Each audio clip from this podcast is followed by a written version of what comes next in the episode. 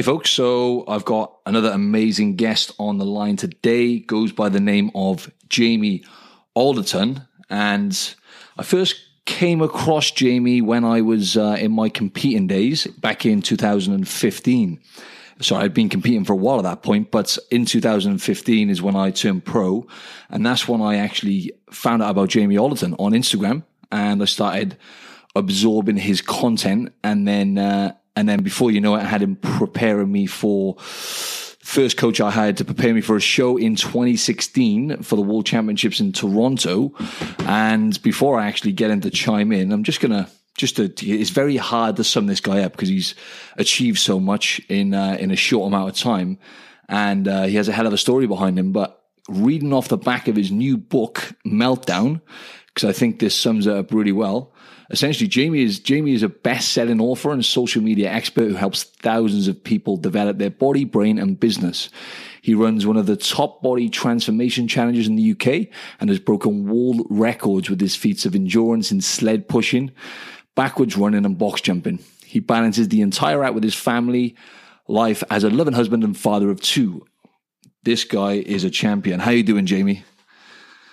What an introduction, Ryan. how are you? Yeah, thank you. I'm yeah. good, thanks, mate. How are, how are you over oh, there? Yeah, good, mate. Yeah, good. Not it's it's not not as early as you. It's the evening here. Uh, well, say it's the afternoon here, and it's the evening. Uh, it's it's the early morning where you are. So, yeah. all good, mate. All yeah, good. good stuff. Good stuff. No, I uh, listened listened back to our last episode, which was uh, it was episode twelve. That was two years ago. This is now episode number number ninety four. So, um, yeah, last time I had you on was two years ago, and uh, I, I listened back to the audio, James, and I thought, wow, I need to I need to liven myself up a little bit this time. I did sound half asleep, so. But um, no, I remember Jane when I uh, when I started tuning into your podcast. That was a uh, that was a game changer for me um, because yours was one of the first podcasts I started listening to. Mindset with muscle, and um, yeah, which is a complete game changer for me. And you know, I just wanted to just wanted to clarify the fact that you know your your, your podcast was great. And and how is the podcast going nowadays, Jane? So I'm I'm kind of transitioning to a another podcast which I'm launching next month, more focused on personal trainers and business development. Uh, Mindset Muscle is something I always enjoyed doing and will continue to do later on in the year. Um, and it's just getting that kind of structure with it because I'm juggling a lot of things at the moment, and obviously the key for me is balance. And you know, it's doing the things that I enjoy doing, which I do enjoy the podcast, um, which is why it's going to be coming back, but also just just structuring things out. But yeah, I mean, the Mindset Muscle podcast has been phenomenal for the last kind of three years. The you know, there's so many people in the fitness industry that was doing podcasts about you know nutrition and training, but no one was really you know doing it on the mindset, and it was something that's always fascinated me. Um, a while ago, say, say a while ago, quite a long time ago. Um, I was in the army for seven years, and then I worked for the the US government in psychological operations. So it's always fascinated me the kind of psychology of people. Um, and you know, it's been some somewhat of a passion of mine over the past few years, just delving into the mindsets of other people and and seeing what makes them tick, and and of course seeing what makes me tick as well. Something that you know I've always kind of been with my comp prep days is very self aware. You know, I'd always coached myself, um, held myself accountable to things, and you know, it's kind of a, a blessing and a curse, so to speak. Absolutely, yeah. I mean because you you had so many great guests on your podcast, and it's so true what you say there. You know, it is what it kind of says, right? Mindset with muscle. You you know, and I just wanted you to to kind of delve a little bit deeper into uh, just to briefly explain your journey for the for the new listeners, James, because uh, obviously there's there's a lot of new uh, listeners now. So uh, yeah, if you could just give me a heads up on that, mate. Yeah, sure. I mean, as as you mentioned, my kind of three passions are body, brain, and business. You know, I started kind of with the body, as in, you know, I left the army after seven years, started uh, competing, competed in natural bodybuilding, started in fitness model modeling. You know, won a British and European championship, and you know, it was a huge passion of mine, and and it still is. You know, I still love going to the gym. I still, still love training. Um, but as the years go on and I get a little bit grayer, uh, kind of transition more into the body and the brain and trying to understand what makes the brain tick. And something that I always say is transformation always starts from the neck up. So if you get your head right, it tends to fall in line, the body does. And over the years, you know, I've had a, a lot of success with coaching people. You know, I've um, had many different businesses. I opened my own gym facility from scratch. You know, I run one of the top online fat loss challenges, and I spend a lot of time coaching other fitness professionals on social media and business. And it kind of a realization that business is very much like your body. You know, it's something that is a massive passion of mine, something that needs to be worked on daily, and something that you need to push yourself out of your comfort zone for. So I found a lot of commonalities between business and your body, um, and that kind of central thing is that they, they, both need your brain firing on all cylinders. And you know, I, I I'd say from a business point of view and a body kind of view, I kind of push my body to the extremes. I've done a lot of crazy stuff over the years, uh, competing at a high level in physique competitions and pushing myself for charity events, which I've done a lot of crazy 24 hour endurance events with. And uh, they all kind of fall hand in hand with you know that kind of those three b's body brain and business because i'm always fascinated with you know when i do something you know trying to trying to kind of push the boundaries, but also know where my limits are because I've kind of pushed the other way many a times. And, you know, I think that's the important thing about understanding with balance is, you know, life isn't perfect. You sometimes go too much or too little but then that's how you find that balance because you either do you know you either push things to the extremes and it breaks and then you need to ease off or you know you ease off a little bit too much and then you need to put your foot down. Uh, it's something that you know i've experimented a lot with. Some you know i've made a lot of mistakes over the years and uh, you know i've benefited from those mistakes as well because i've learned my best lessons from them. Mm. Mm, amazing stuff, yeah. So I guess kind of tracking back to your to your first book, Mindset with Muscle, which I believe was released at the end of 2016. Because just just to verify for the listeners, I know you got um, you got made redundant back in the day from your role your role with uh, the services, right? Yeah, I mean, I I left the army and I was basically working. I, I had kind of a contract job, so I started working in the um, in the Middle East for the US, and then I moved over to Kenya and Somalia, where I was security advisor for the UN, and it was actually the UN job that I got made redundant from. Oh, right. And that and that kind of forced me to follow my passion because in 2012 I was like, you know, jobless and about just put all my money down on a mortgage basically and had nothing in the bank and I and I, I was just wondering what on earth I should do and the first time I've ever done this in my life is is just started to write things down. And, you know, everything was pointing towards being a personal trainer. And I was always reluctant to do it because I was thought, you know, don't put your, you know, don't follow your passion for that because you'll end up resenting it. And, you know, couldn't have been so wrong because as soon as I started doing it, you know, it was a it was a massive struggle because I had to put about sixteen thousand pound on my credit card. I had to borrow my dad's bike because I couldn't afford a car, um, and open my own little studio in this countryside and got to work. And within three years, I, I was one of the best known you know personal trainers in the UK. You know, I had a massive book of clients, and that enabled me to you know build my dream gym facility three years later. So it's been you know an up and down of of struggle and success and mindset muscle when i wrote it in 2016 was kind of that that first volume of my life going from you know from nothing really to where i currently was. And um you know it was it was quite it wasn't funny in the least bit but i kind of ticked every single box in 2016 and i was just like all right cool. You've built your dream you know gym facility. You know you've you've broken this world record and set loads of you know given loads of money to, for charity. You've wrote, you've written this best selling book. Oh, and your podcast is number one. Uh, and you know suddenly I started to feel miserable, and you, you kind of don't want to tell anybody because you know they're not going to listen. They're like, well, look at the year you've had. You know, stop whinging, kind of thing. Mm. And you know, I went into a really dark hole um, at the end of 2016, and I felt really guilty about it because I was just like, I've ticked every box, but it was a realization that the boxes I hadn't ticked was the was mainly the reason I was doing it all for, and it was for uh, you know a happy life and for my family.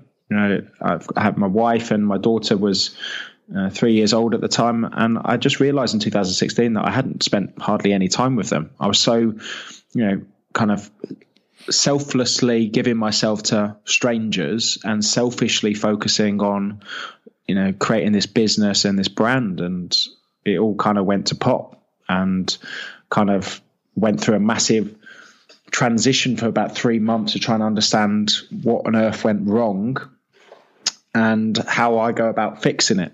And uh, you know, the new book Meltdown talks about that journey through the end of 2016 and 2017 on you know the things that I did um, and tried and you know succeeded with to kind of get myself out of that hole. And I think the book really resonates with a lot of people because they've either been there before or they're experiencing it now. And you know, a lot of people have read it; they resonate with one or two chapters, if not you know more chapters with their own lives and you know a lot of it isn't telling people what they need to do it's just giving people you know kind of anecdotes based on what i did and what helped me and the great thing about that is people are going out and trying it for themselves and getting incredible results from it and it's nice because you know people are experiencing those kind of breakthrough feelings that i had with the discoveries throughout that kind of year, two years of building myself back up. Incredible. It must be, yeah, it must be a good feeling because uh, that obviously the last book you smashed it with that book, and, and that was kind of a bit of a. I know you probably assumed it was going to do well, but it was a bit of a shock at first, I believe, right? When you, you just got number one yeah. in Amazon, boom. Yeah, and it was, you know, I, something I say to people all the time is I failed GCSE English. You know, I, I struggle to to write the book because I'm I'm not a natural natural born writer, let alone you know any good at grammar. Um, but I found that, you know, a lot of people found that quite inspirational because it's you know something that I don't do is allow that kind of thing to stop me. I try and find a way, and I think so many people need to kind of adopt that mentality because there's lots of limits that people put on themselves which causes them to stop doing the things that they really want to do. And you know, I've been very fortunate that you know I've been very self-aware and I've built up that confidence through you know small wins throughout many years to to basically give myself that pat on the back to say, yeah, yeah, what's the worst that can happen? Mm you are one of these people, Jamie. You're, literally the only person I look at, and I'm like, I, I still, I'm still like, how on in God's name does he do it? You know, it's, you're like, you're like Superman. Even since in 2015 when I started following you and actually came to the gym that you were running at the time, because on top of all this stuff you were juggling, I don't know if you, I think you did mention you were actually running a gym at this point, and uh, I came down to the gym to meet you when you were you were prepping me for the show. We done a session together, and I was just like, you know, how the hell does he do it? And I still look at you now and I'm like, you know, how does he, how does he do all this? And obviously in 2016, you know, you were doing all this, uh, you had the gym as well. And then, you know, somebody's got to give us some point. And it was at the end of 2016, right? And, um, you said you hit the peak. You said, obviously you, uh, the, the book got number one and then you went number one with a podcast on iTunes. Um, how did that feel, James? You know, hitting that peak. And then at what point did you start noticing shit, something's wrong here? I think, I think the biggest thing for me was, you know, for, for a few days, I felt like I was walking on a cloud. I was like, this is what real success feels like. It feels great. And I'm very reflective, and it was around that Christmas period. And something that I do is I, I kind of do a yearly review, and and I think so many people should really focus on this because I could have easily spent, you know, that review writing down what went right. But one thing that I like to do with any kind of review is what went wrong and what I didn't manage to do. And it it took, you know, it was such a whirlwind year that it took until December to realize so much that I I didn't pay attention to. You know, so much that I didn't do, and and and, and it was a huge realization for me that I was just like, look, I, you know, I didn't have that connection with people. I was very kind of robotic, very kind of just focused and not really emotional, just ticking boxes left, right, and center, and uh, and you know, it's all very well ticking boxes and, and, and that, but if you keep up like this, then there's not going to be anyone around to share all these wins with. And I think that's a realization that, you know, people want success and people want all this, you know, money and fame. But, you know, a lot of people that I see who are very focused on that end up very lonely because all the people that are supporting them tend to leave because they don't feel valued. And I kind of really, really started to feel guilty after that. And, um, you know, that's why I wanted to write the second book because so many people were, were shocked. You know, they were shocked that you know that I could do all of this and and then suddenly couldn't cope with it. Um, and what I think that allows people to see is that you know you can put people on pedestals and say they're hu- superhuman, but really they're just human. You know, they have feelings, they have emotions. They you know they all feel the same things that you feel and it's how they cope and deal with it. And sometimes from the outside, that that looks, you know, that looks like they're they're taking the world on their shoulders and you know taking it in their stride. But a lot of the time, they're not. And that's something that I wanted to show people that you know, I, I there was a lot of things that I wasn't doing. And uh, one, I think one of the greatest things about releasing the book last year, and and the, one of the reasons I wanted to get it out before Christmas was that 2019 was more or less identical with the boxes that I ticked for, you know, in 2016. You know, I built a new business because I closed down the gym and built a new business. Um, I, I, did another crazy charity event and, and, broke another world record. I obviously wrote a new book, um, and I did everything that I did in 2019. Plus, my you know wife had our son Archer, so add, you know, add, add another kid into the mix, and and you know I've probably done more in 2019 than than 2016.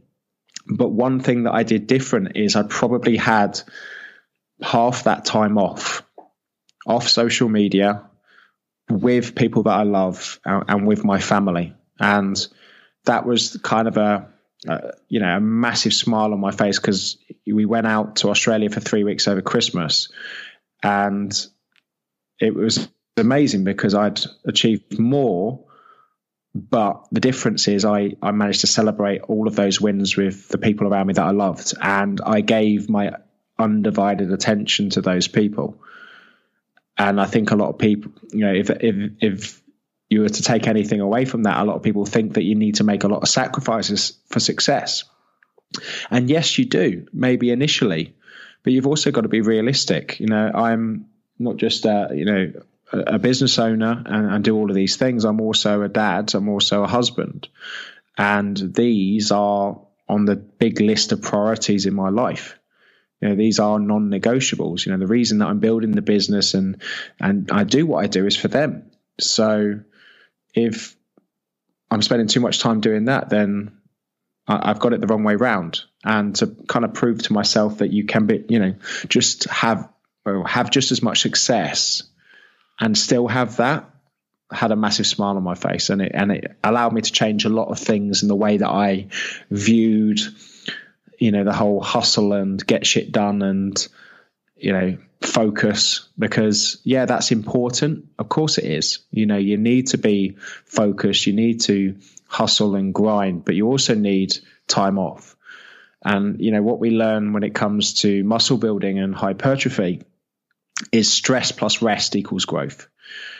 And so many people just focus on that stress part, in order to get growth, but without the rest, you're not going to achieve it. So and I know so many people, you know, you know, from competitors, a rest day is very, very difficult, isn't it? Absolutely.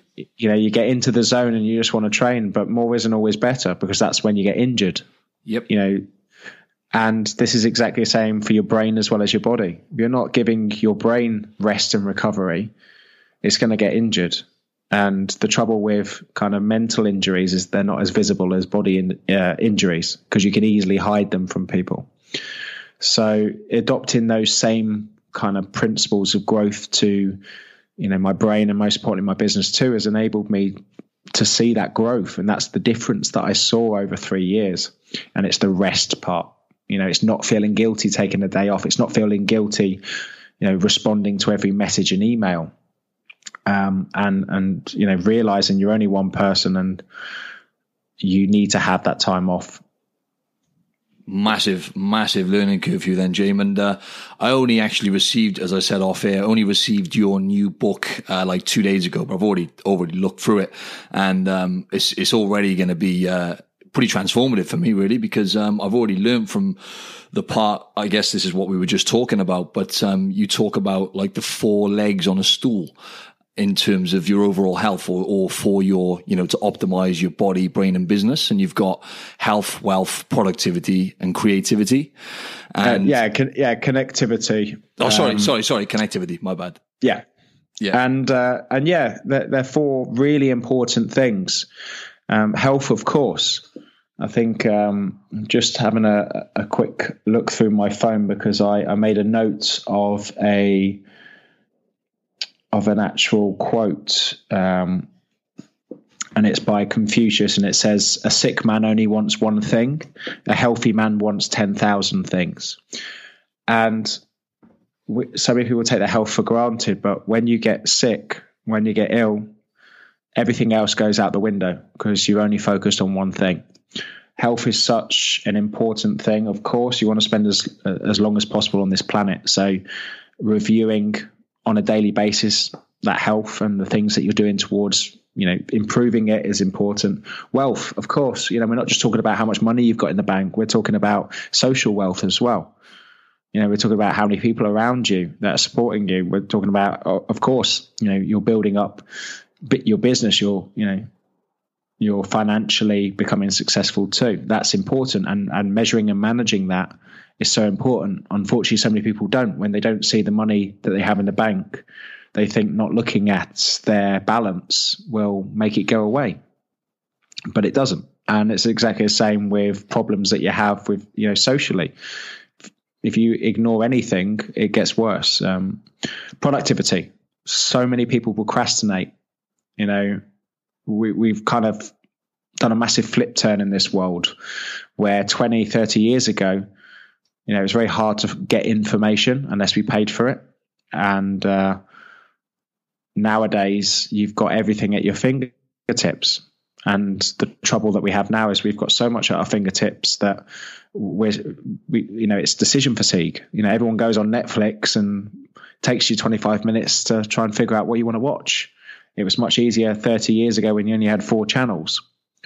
So it's learning how to become more productive by switching off and focusing on a few things that are going to push the needle forward instead of everything. And then connectivity, the one that I completely screwed up was, you know, if you're not spending time with real people, you know, social media isn't social. You know, what social is going for a coffee with your friend, what social is going to the cinema with your husband or wife or girlfriend or boyfriend. You know, all of these things actually connecting with real people make a difference. And the analogy of a stool is if one of them is out, then that stool is wobbly. You need to focus on all four to have that balance. Yeah.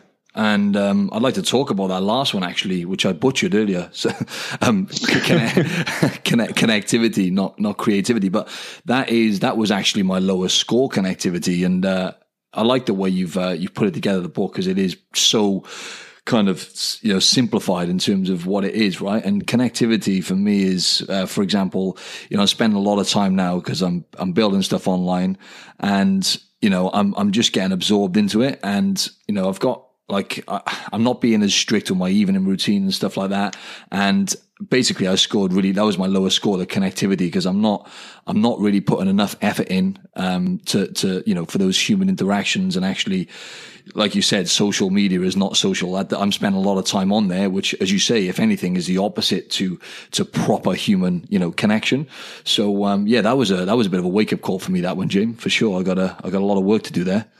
And I think it's a realization if if you treated somebody else like you treated yourself they would they would probably not hang around for very long. Um, and that's important to remember that you've you've got to look after yourself and in order for you to look after yourself, we've got to add that rest part because if you're trying to grow a business, you need to ta- you need to switch off from it. You know, you you've had a you know there must have been a time where you had a day off or a weekend off or went on holiday, and then suddenly you realise you you've got this you've got all these ideas you know that creativity um, which you spoke about starts coming back. Yep. you start you start writing things down you start mapping things out you start getting excited for the things that you were not excited about before. All of that comes about when does that come about? Does it come about when you're in the business or does it come about when you're outside not thinking about it? And if you know that which you know it is then why aren't you spending more time out of that business to grow that business. You know this is so so important especially with sleep. I was the uh the four hour guy you know only need four hours sleep you know all this kind of thing. If you sleep two hours less a day in a in a, year you get an extra month of being awake and getting shit done. But the reality is you you don't get any shit done if you're tired.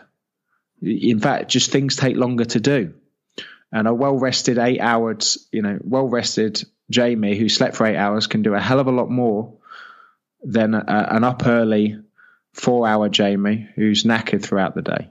Um, and that comes down to that rest part. And it's so important to force yourself off those things you know I, and you have to go to extremes for it.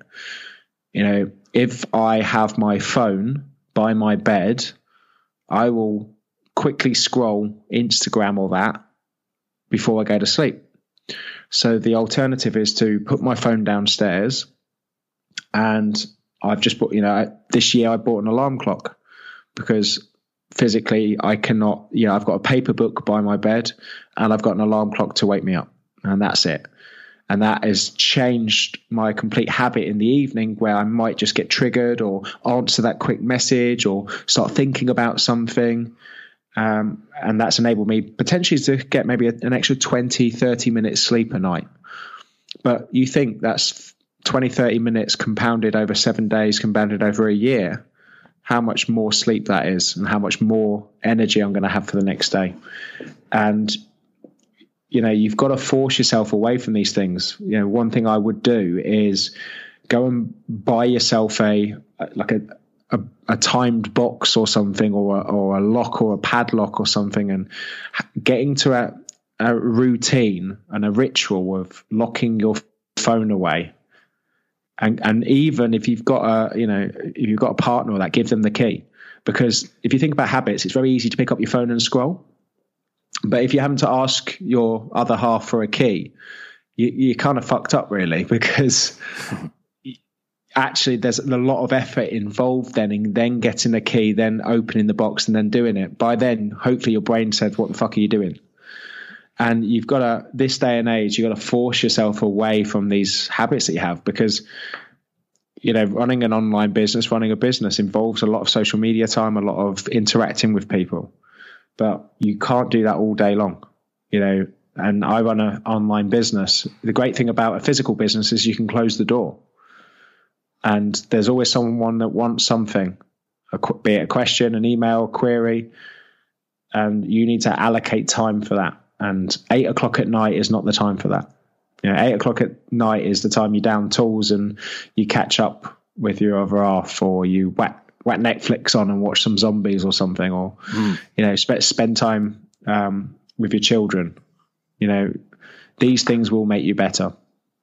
Definitely, and that's something I've been a bit lax with lately. Is in the evening uh, over the last say few weeks, I, I, get my phone. You know, you can put the settings on your phone, James, to like lock yeah. you out. But that's it. Doesn't. I'm, I'm going to do what you said and just get my uh, get get a box uh, and lock yeah. it away.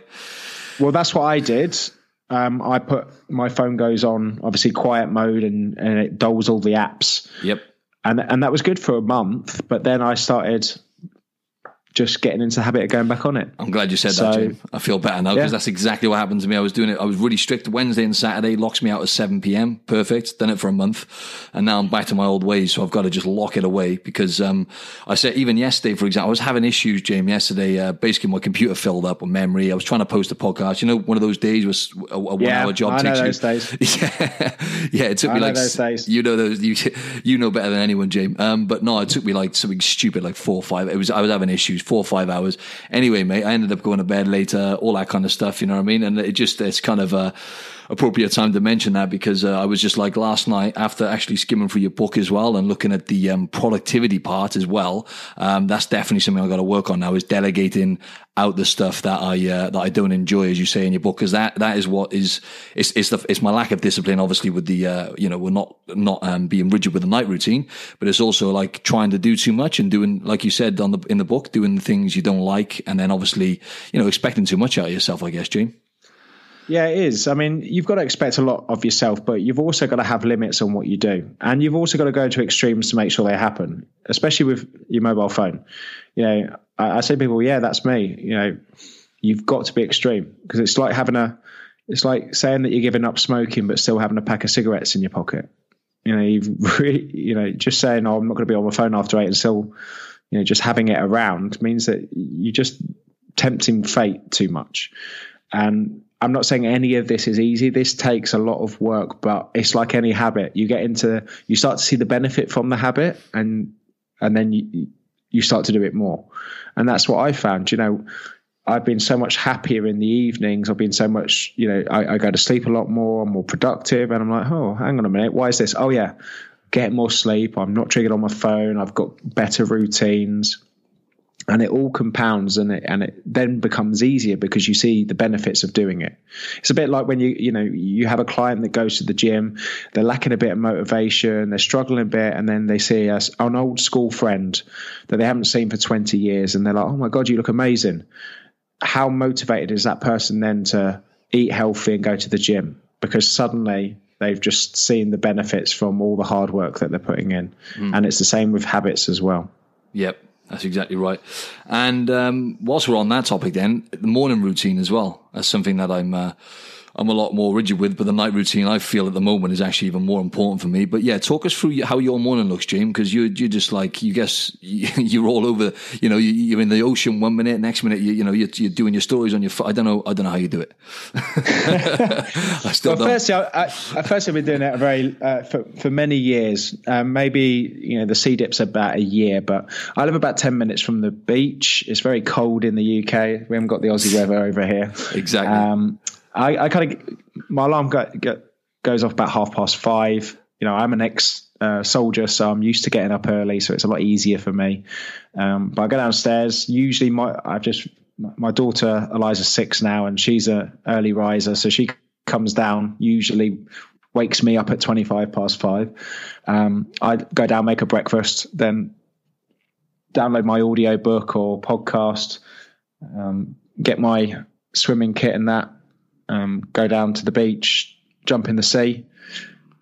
At the moment, it's pretty cold, about seven, eight degrees. Um, very, very, very cold. January so, in the UK. That, yeah, that, it is, yeah. So a couple, a couple of minutes usually in there, which I'm at the moment only doing one or two dips um, a week. That will go to every day as you know as the weather gets better. And well, the main thing is that I like to jump. I like to go for a dip when the sun rises and get and the sun doesn't rise at the moment until about quarter to eight, which means it's you know if I'm getting up at half five and going for a walk, it's still pitch black. Um, I, I, do have a, a, head torch, but I, I, I, much prefer a nice cold um, sunrise dip. But there, I, have always gone for a walk, which I get about six thousand steps in. Then I come back, a little bit of stretching and mobility. Um, plan out my day with the white with my whiteboards. Um, have a look at my content quickly check emails. Um, my uh, operations manager and my videographer come in at nine, half nine, and then we and then we crack on and get to work for the day. Nice, nice. Yeah, um, the cold showers and, and the cold therapy, Jim. What's the what's the main benefits you've had from that, mate? So a lot of people look at jumping in the sea and cold showers as pretty crazy. I think I've had the word crazy thrown around a lot. And a lot of people say, what are the benefits? And you know you can, I can sit here and talk physiologically the benefits of cold adaptation on the body, etc., etc. But I, I want to talk more mindset wise and you know psychologically. No one likes cold showers. Okay, no one sits there going, "Oh, I can't wait for my cold shower this morning." No one. Okay, maybe Wim Hof, but you know he's Wim Hof. Um, I do not wake up skipping to the beach to jump in the ocean. I don't everything in my body tells me not to do it, which is why I do it. because uh, there's a great quote by John Maxwell, and, and, and what he says is motivation gets you going, and discipline keeps you growing. And if you rely on motivation to get things that you know that you need to do done, then you'll only do them when you're feeling motivated. You need to condition your brain to do things that you don't want to do and do them anyway because you know the benefits from them far outweigh not doing them. And this isn't necessarily cold showers. This can be going to the gym. This can be you know, right, reading a chapter of a book. This could be all these things that you know you need to do to push the needle forward. So the cold showers and the sea dips are really just allowing myself to, you know, say to myself, you're not doing it. And then repeat to myself, which is exactly why you're doing it. And I've yet to walk out of a cold sea without a smile on my face. I've yet really to walk out of a gym without feeling great. And you suddenly realize the things that are really hard to get yourself to do actually feel great once you've done them. And that really, for me, psychologically, is why I love the cold and the cold showers and the dip so much, is because it's really, really helping me have a better relationship with my own thought process and kind of question myself to push myself and do things even though I don't want to do it. And it comes down to that discipline thing. Mm. You know, if you can discipline yourself to do things, you won't have other people needing to discipline you. And it's and it's as simple as that because you don't need to be motivated because you just do the work. There we go. There we go. Yeah, and I can, I can identify what you're saying with the cold showers because I've been doing that for just over two years now. But the funny thing is, James, obviously I moved out to Oz, and uh, out here it's a lot easier than the UK. Gets a bit tougher in the winter, you know. But it's um it's funny because I went back to the UK and uh, it was like I had to spend another day or two adapting because even the water out there is colder. I remember I honestly felt like my nose was going to fall off when I had my first cold shower. I was like, oh shit, it's crazy. Yeah. It is, it is even the water's much colder out there because obviously it's colder. yeah. Oh yeah, yeah. It's cold. It's really. I mean, it's it's January here. It's miserable. You know, if you want to, you know, a lot of people are very unmotivated, which means you have to be very disciplined to do these things. You know, I wake up and it's it's horrible. You know, it's raining. The last thing, you know, you, I literally got a hood up, head down, going to the sea, knowing that I'm about to get half naked and jump in. and and if you and the thing is, if I can do it here now, then I can probably do it anywhere because this is the worst um, time of year to do it, which which makes it the best time to do it. That's extreme discipline, James. That is, but like I can imagine how it carries over still to other part, other areas of your life, right? Because this is the time where you're kind of really putting yourself to the test mentally, right? It's pitch black, January, peak winter in the UK. Yeah, and and obviously that goes to extremes, but the thought process is the same for everything. And, and that's what you have to understand. It doesn't matter what it is that you're doing. There are there are other things that I do not want to do. So I have that conversation with myself. But when I'm building up that relationship of going, oh, that's nice, you're doing it anyway, then I get a lot more stuff done mm. um, because it comes down to that discipline of I know I don't want to do it, but I need to do it anyway. Mm. And, and that's been a, ra- a massive, massive game changer for us because we're very inclined to believe the story that we tell ourselves. You know, we don't want to do it, so we don't do it. That's cool. And then you wonder why you haven't got the things that you want in life. You know, you haven't got the success, you haven't got the physique, you haven't got, you know, all of these things. And a lot of it is because you're not doing the work. And we need to be honest with that. You know, we need to be more disciplined because, you know, if you're going to go to your friends oh, I couldn't be asked to do that, and, and they're hanging around saying, oh, neither could I, then you kind of let yourself off the hook for things. Absolutely. And and talking about discipline, Jane, before we just uh, crack on to the next uh, another little segue next. I wanted to talk to you about um, the discipline that was required to push a 140 kg sled for 16 miles. So you pushed the sled. Uh, I I didn't realize it weighs 140 kilos, James. Either that, that's news to me. I just how I mean, yeah. how how how. I've I've got, I've got a good friend um, called Ross Edgley, and he coined an incredible quote. For those who don't know who Ross Edgley is, he's one of the first men to ever swim around the entire UK. So You know, he, it took him five months and he swam 12 hours a day and he swam around 2,700 miles. And the quote that he used is You have to be naive to start and stubborn to finish. And I go into a lot of these things very naively, but because of my stubbornness, I end up finishing them. And that's basically why how I managed to do it. Um, I trained for about six, seven weeks, um, and then I just put my head down and said, "Right, sled, it's just you and me for the next 24 hours." And uh, it was just a case of pushing up and down until the the timer ran out. Um, went through a lot of different things in my head with that, but you you learn a lot about yourself, you know, and it comes down to that voice that you have in your head. You know, those times where you want to stop I think it was uh, the, the I was trying to understand what this was, where you know you tell yourself you want to stop, and then suddenly an hour later you're fine. And David Goggins coins this phrase very well, and he calls it the forty percent rule. And he says that very much like Navy SEALs, and he went through Navy SEAL training. When you feel when you feel like that's it, that's all you have to give. When you understand that you're only at forty percent, you've just got to get through that, and then you will get that energy to to go on. And that's something that I found with a lot of the endurance things that I've done over the last few years is that you do hit those points where you want to kind of give in, but you've just got to put your head down and get through them. And uh, and yeah, and I had plenty of those throughout the 24 hours, and I just ignored them and just and just carried on. And I think once you've done something like that, you know, I've done another couple, a couple of crazy ones since then. Um, you kind of condition your mind to, you know, once you've done something like that, you're like, oh, okay, cool, I've done this before. We just need to get through this together and uh, hopefully come out on the other side. Mm. And that purpose behind it as well, Jane, right? Because obviously you raised like ten thousand pounds on that, yeah, that particular I mean, one alone, right?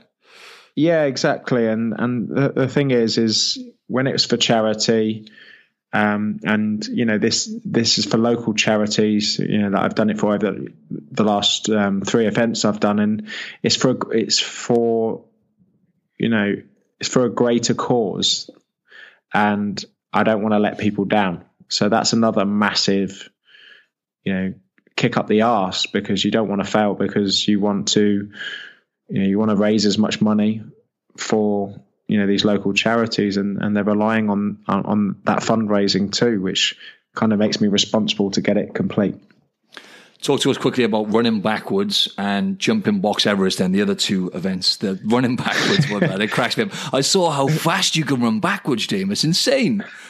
yeah, yeah.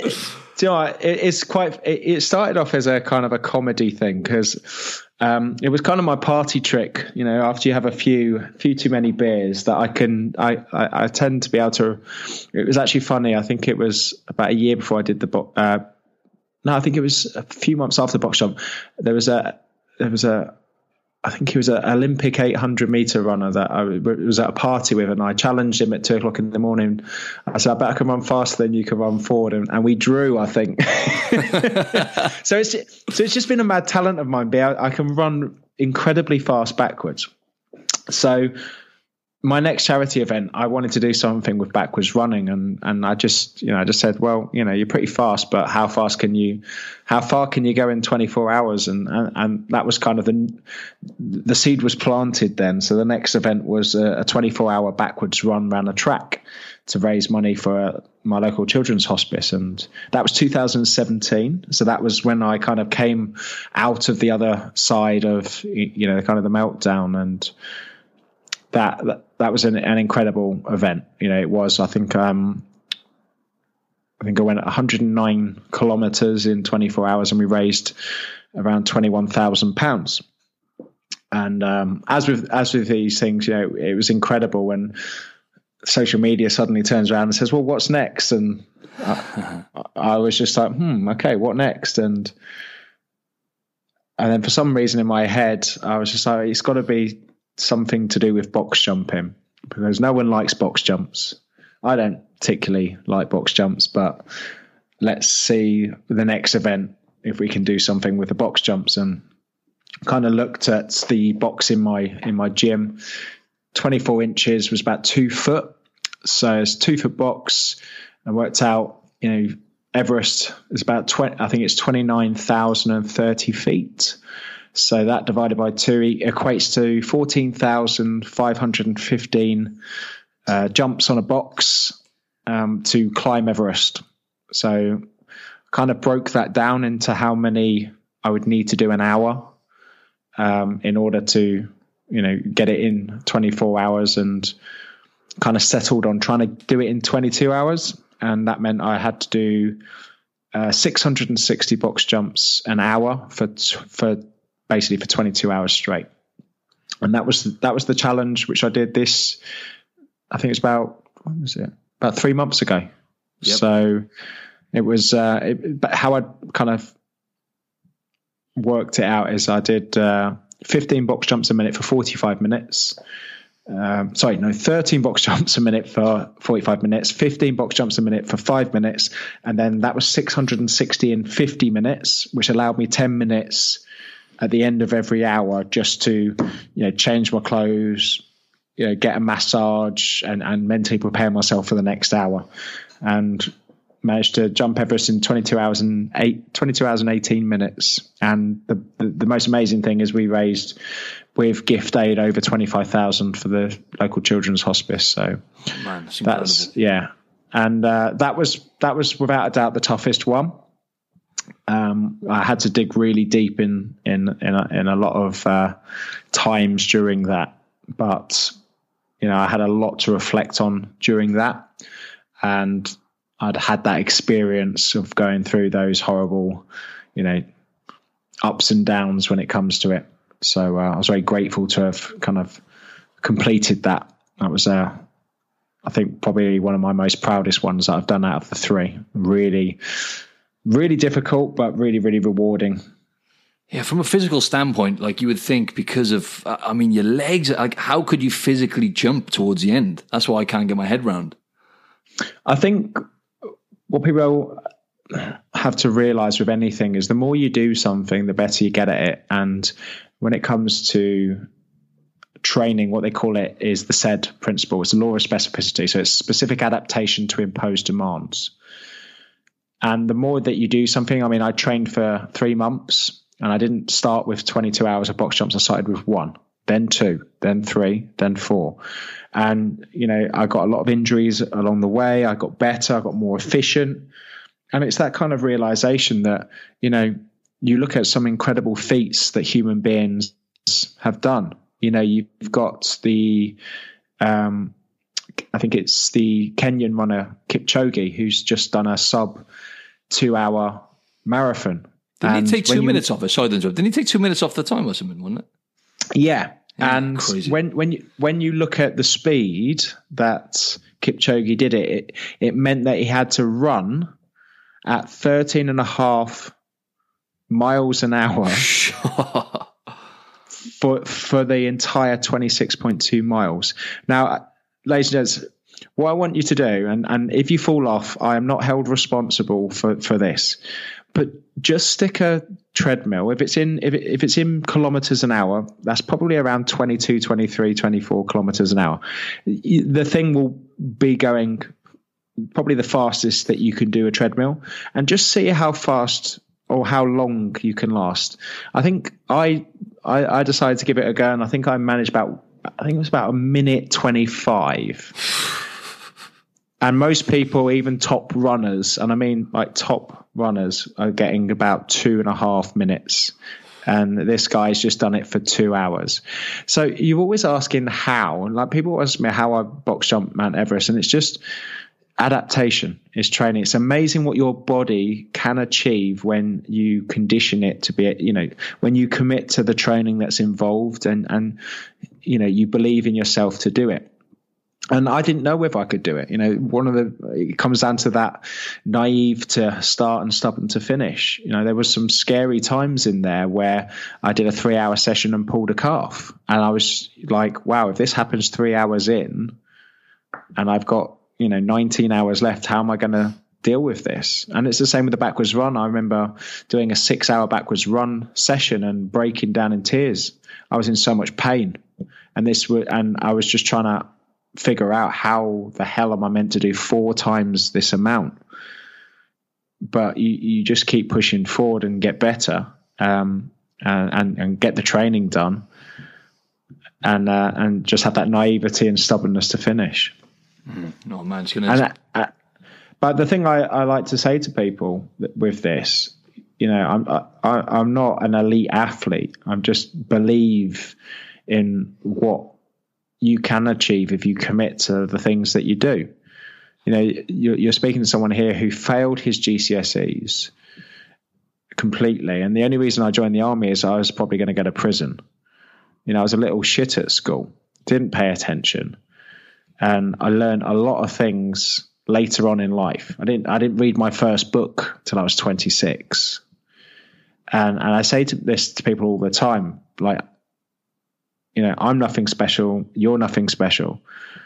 And what matters is the things that you wake up every day and do and get better at and block out the noise and channel that energy to do. And you'll be amazed at the things you can achieve. Fantastic stuff. Fantastic. Talking about another thing that you brought me onto, James, uh, one of the many things you actually influenced me to focus on was Stoicism, the Daily Stoic by Ryan Holiday. Um, just it was it was a game changer for me. Uh, talk to us about Stoicism, Jane. So yeah, I mean the Daily Stoic. I still read it today. I think I'm on the fourth year of reading it now, and basically Stoicism. The easy way to explain it is what it kind of teaches you is to control what you can control, and you know ease up on the things that you can't, and it allows you to have certain mental processes, um, certain philosophies in life about letting go of things that don't matter, about having a better perspective on things and having control over your emotions and going through different kind of mental models and conditioning to be able to do it. Because as with anything it, it, you know in order to build your body you need to put it through sets and reps uh, in order to build your brain, you need to put it through sets and reps. And that's why I read the Daily Stoic every day. I ponder on each thing that it says. And, you know, Stoicism has very much changed my life because it's allowed me to look at things in a different way. It's allowed me to, you know, ease up on on, on things and people and, and, and focus on the things that I can control. Because there's only a few things that you, you that you can control. You know, you you can only kind of control your desires, your temptations, and, and the thing in between your head. You know, the things that you think and the and and how you respond to them. And there's sometimes you, you know you can't control what happens to you, but you can control how you respond to it. And that's very much one of the things with Stoicism is learning how to respond. And if something bad happens to you, a natural tendency is to reciprocate with that thing the same that is being put on to you. But what Stoicism very much teaches you is to understand why that person might have done that and to have empathy and understanding for that. And also knowing that, you know, you actually letting go of that actually helps a hell of a lot because fighting fire with fire doesn't work. It, it really doesn't, just aggravates it and gets worse. But you know, it, an example of this is if someone, such as a troll or that, puts a hateful comment on a on a video, you naturally want to defend or respond or get annoyed. But actually, if you respond with positivity and and are actually nice to a person who's not nice to you, it's very hard for them to respond negatively. I've even had apologies in the past. I've even had people, you, you know, change their mind just because I've been nice in response. And and the best thing about being nice in response, there's no stress about it. Mm. Because people are going through their own struggles. You don't know what's going through that person's head. You don't know the problems that they have. And most of the time, you know, those who shout hate are usually shouting for help. So when you understand that, it allows you just to just to basically chill the fuck out a lot more and and relax and, and focus on the things that matter. And, and most importantly don't get you know don't get wound up about the things that don't. Yeah your, your voice is in my head uh, as well. That that simple simple thing you say is uh, I don't know where I heard you say this but everything is going to be fine right? You know you said yeah. I think you said that before and I just goes through my head sometimes. I'm like everything's going to be fine. Stop whinging you know?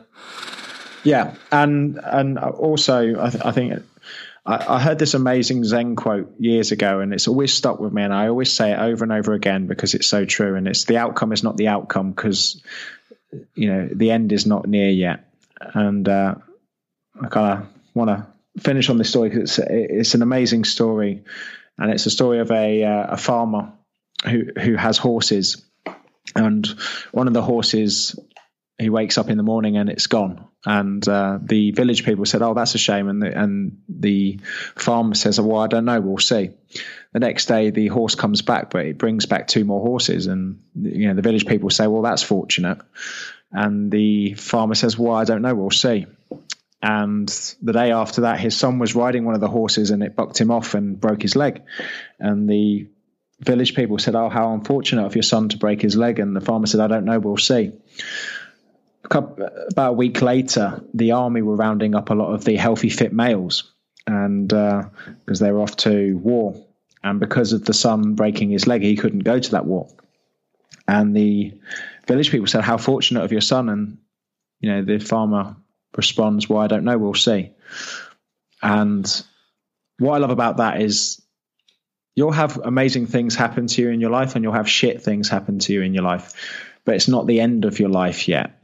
And you don't know whether that bad thing could be the best thing that ever happened to you, such as being getting made redundant.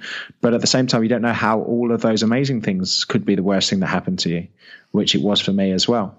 But at the same time, I learned lessons from every single one, which made me better. So if you can kind of re- remind yourself of good or bad, you don't know yet. You just have to wait and see then it allows you to calm down, it allows you to focus, and allows you to learn the lessons from whatever it is that's happening to you currently, because they will make you better if you allow them. Great way to wrap this one up. Uh, just finally, James, your book, right? Meltdown, your new book, and also I, I want I want the listeners to uh, to check out your your, your older book as well, um, Mindset with Muscle, because uh, that that's obviously a top seller and a f- really powerful book as well. Um, but yeah, Meltdown. Where's the best place they can they can get that then, James? Best place is Amazon. So if you just go into Amazon, uh, type in Meltdown. Um, it's easy to see. It's a bright orange book, and, and, I'm sure if you click on that one, the recommended from with that will be uh, with Mindset and Muscle too. So melt, just type Meltdown into Amazon, and it will appear. Awesome, James. Um, where's the best place for the audience to find you? I think best place to find me would be on Instagram at Jay Alderton, J Y A L D E R T O N.